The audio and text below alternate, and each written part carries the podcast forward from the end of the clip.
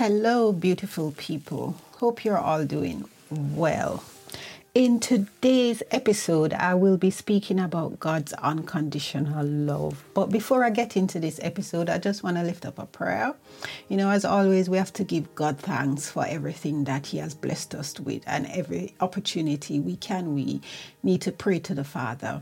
So, Heavenly Father, as I come before you today, Lord, I just want to lift up the listeners. I want to lift up everyone who is listening to the sound of my voice. Father God, I pray, oh Father God, that you will touch them, touch their needs, touch their hearts, oh Father God, for those who have not come to a relationship with your Son, Jesus Christ. Lord, I pray that you will touch them, touch their hearts just open up their hearts, open up their minds, oh Father God, to receive the word, to receive the truth. Because, Lord, in the scriptures, you said, oh Father God, that your word is truth and the truth will set you free. The truth will set us free, I meant to say. So, Lord, I pray that they will receive this word, oh Lord, knowing that you love them unconditionally. In Jesus' mighty name, I pray. So, hi. Hope you are doing well, as I said before. And you know, in today's um, episode, I'm just going to speak to you guys about the unconditional love of the Lord. And how is it I got this episode? I was reading a book, a devotional book, and it spoke about God's unconditional love. And I said, you know, that is it. I want to speak about God's unconditional love. I'm just taking the lead in from the Holy Spirit as He lays it on my heart what to put on this podcast and the episodes that I'll be putting out. So, have you ever thought about what unconditional love means? I had to look it up in the dictionary because we often say unconditional, but unconditional love means love without any strings attached, and that is it. God loves you, God loves me without any strings attached. It doesn't matter what we have, who we are, it doesn't matter the works that we do. That's it. He loves us without any strings attached. And although we at times we may not feel love because I'm being honest, at times I do not feel love.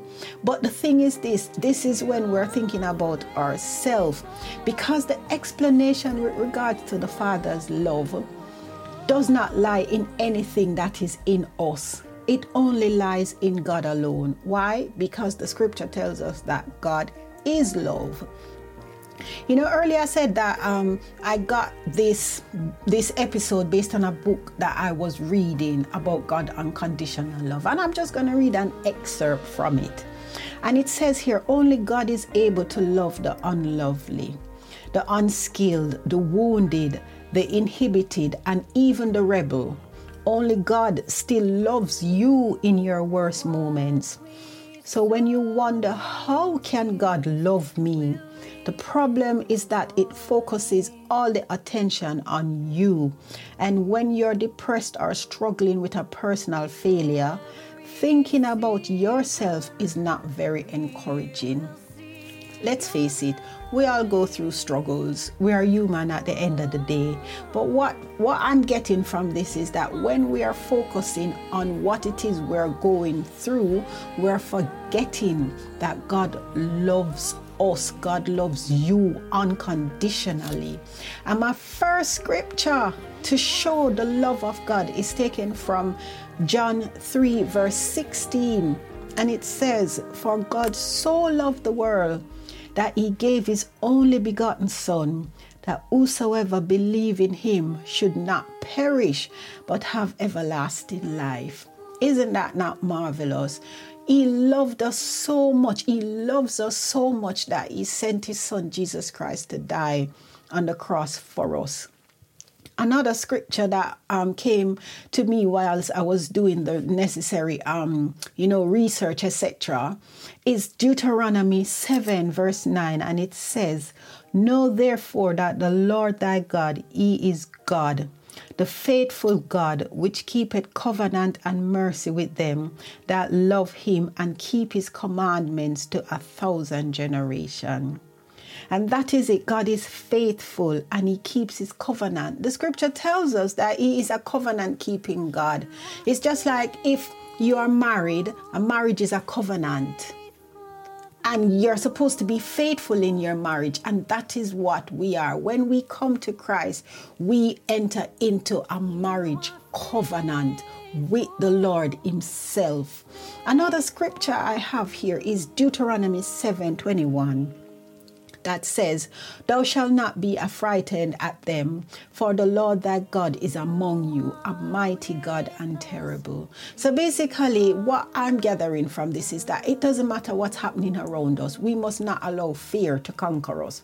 We must not allow fear to take a hold of us. Why? Because God is among us and He is mighty and He is terrible. You know, when you look at it, the love of God has absolutely no end. His love for you, His love for me is from everlasting to everlasting.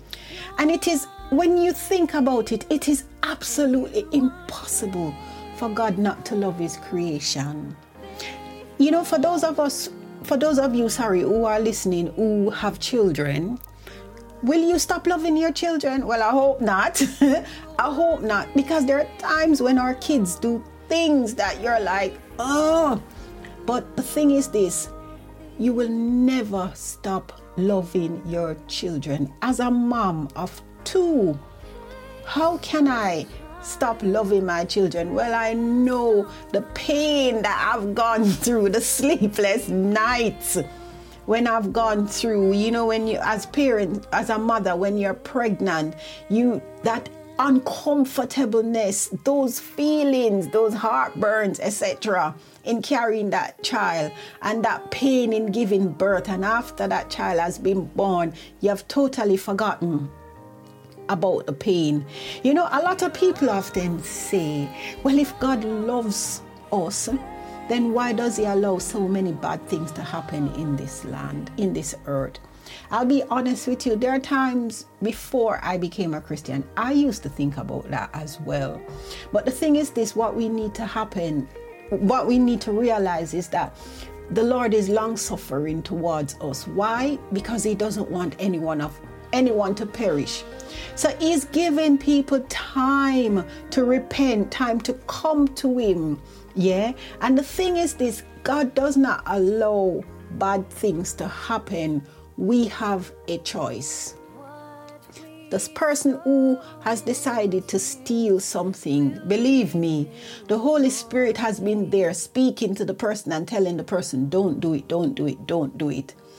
But because we are, that person has made their mind up to do what is wrong, they have gone ahead and done it. And when they suffer the consequences, this is when now you find that people often cry out to the Lord. But because God is just, He will make you, or even myself, when I commit something and do something that is being disobedient, we will have to suffer the consequences. The thing is also is that when we have chosen our free will, not to be obedient to what the Lord is telling us not to do. But instead, we have chosen our free will to walk contrary to the commandments of the Lord, to walk against what He's saying. Let's say, for example, in we have the Ten Commandments: "Thou shalt not kill." That is a sin in itself, a sin. So when we have gone ahead and, you know, if someone does us something to upset us, what we then do is start to think about ourselves. Oh, that person has caused us to be angry. It's about me, me, me, me, me. And then this is where pride comes in.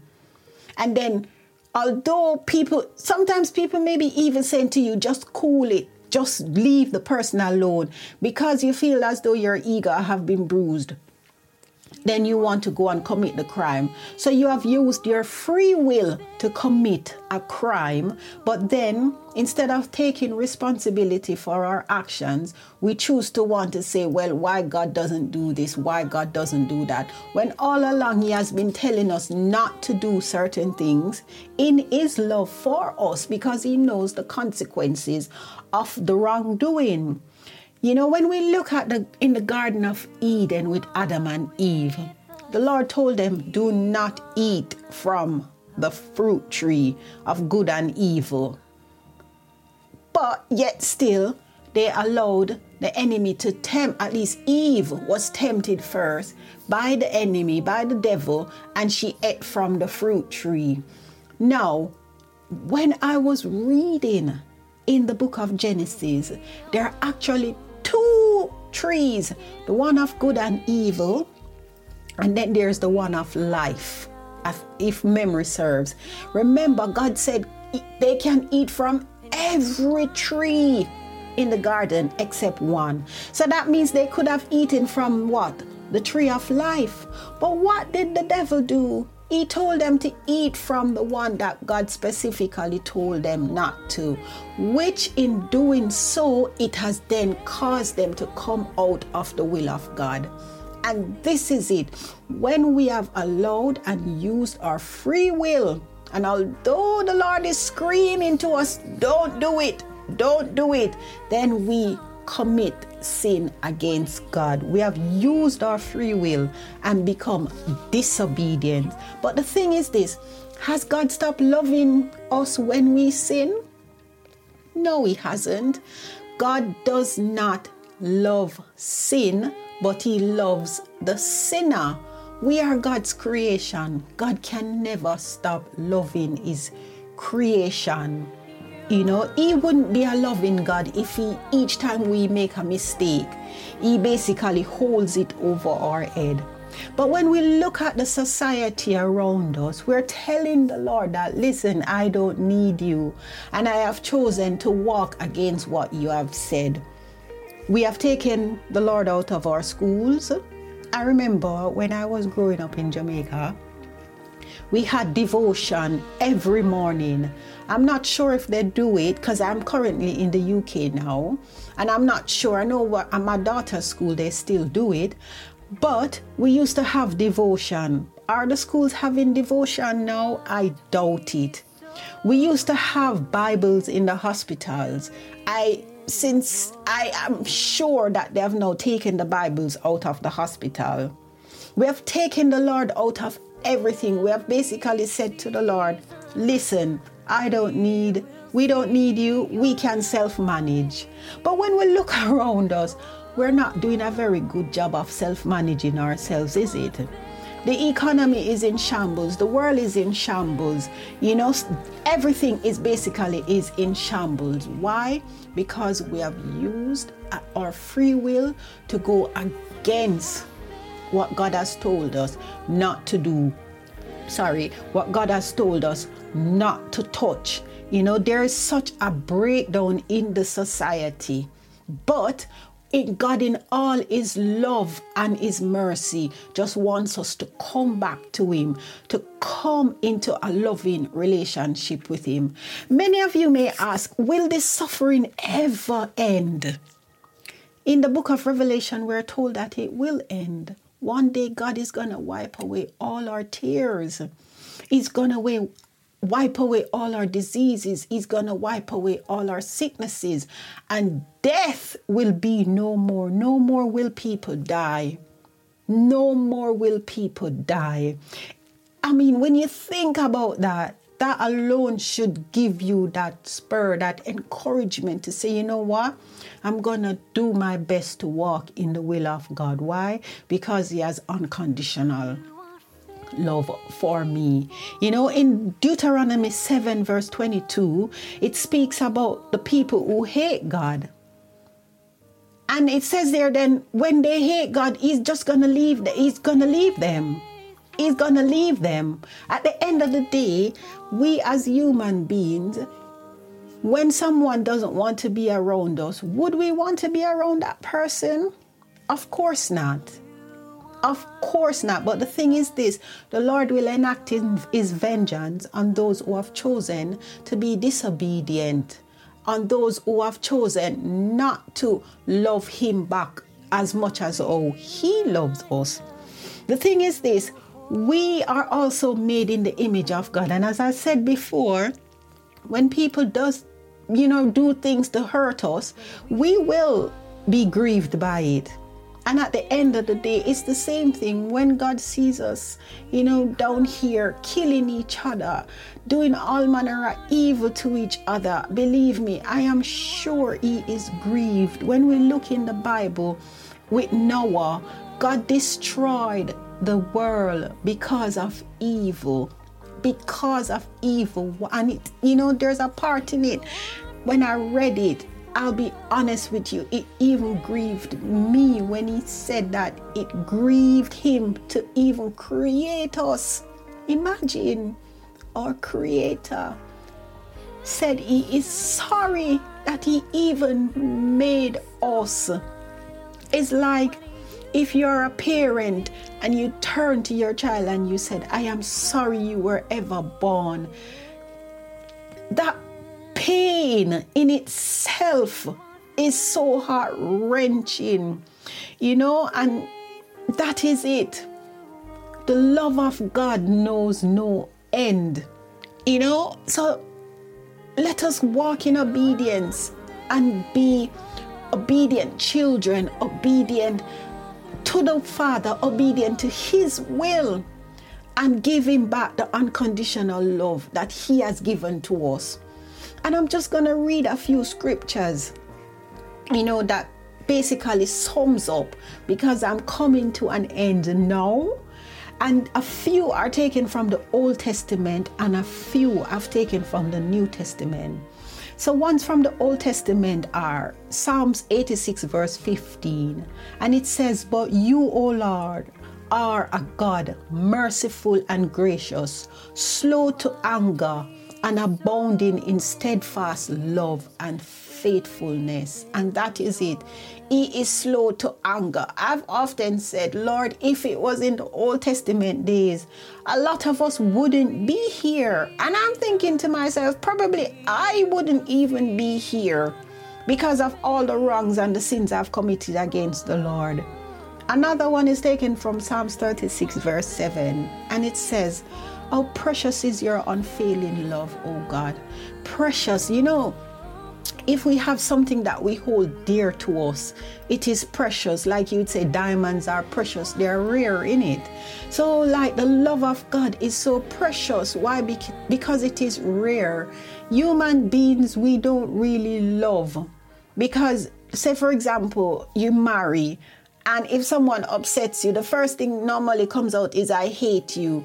But the Bible tells us that tells us that love does not hold um, basically a history of wrong.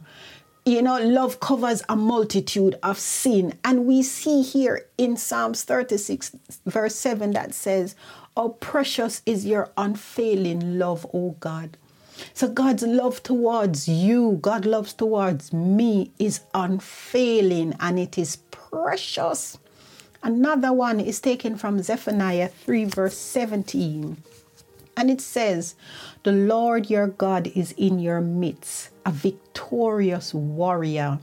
He will exult over you with joy. He will be quiet in his love. He will rejoice over you with shouts of joy. I remember the first time I read that, and I said, What? God sings. you know what I mean? God sings. God actually sings because there are times when you're so in awe, but not realizing that He's also, you know, He has feelings, His characters. It, it, we are made in His image. So the things that we love, like we sing, we have joy. So He sings over you. And if that is not love, it's like a mother hushing her child back to sleep, singing lullabies. And that's the picture I often get when I remember this verse, which says, He sings over us. You know, there's from the New Testament, I also found 1 John 4, verse 16, and it says, And so we know and rely on the love God has for us. God is love.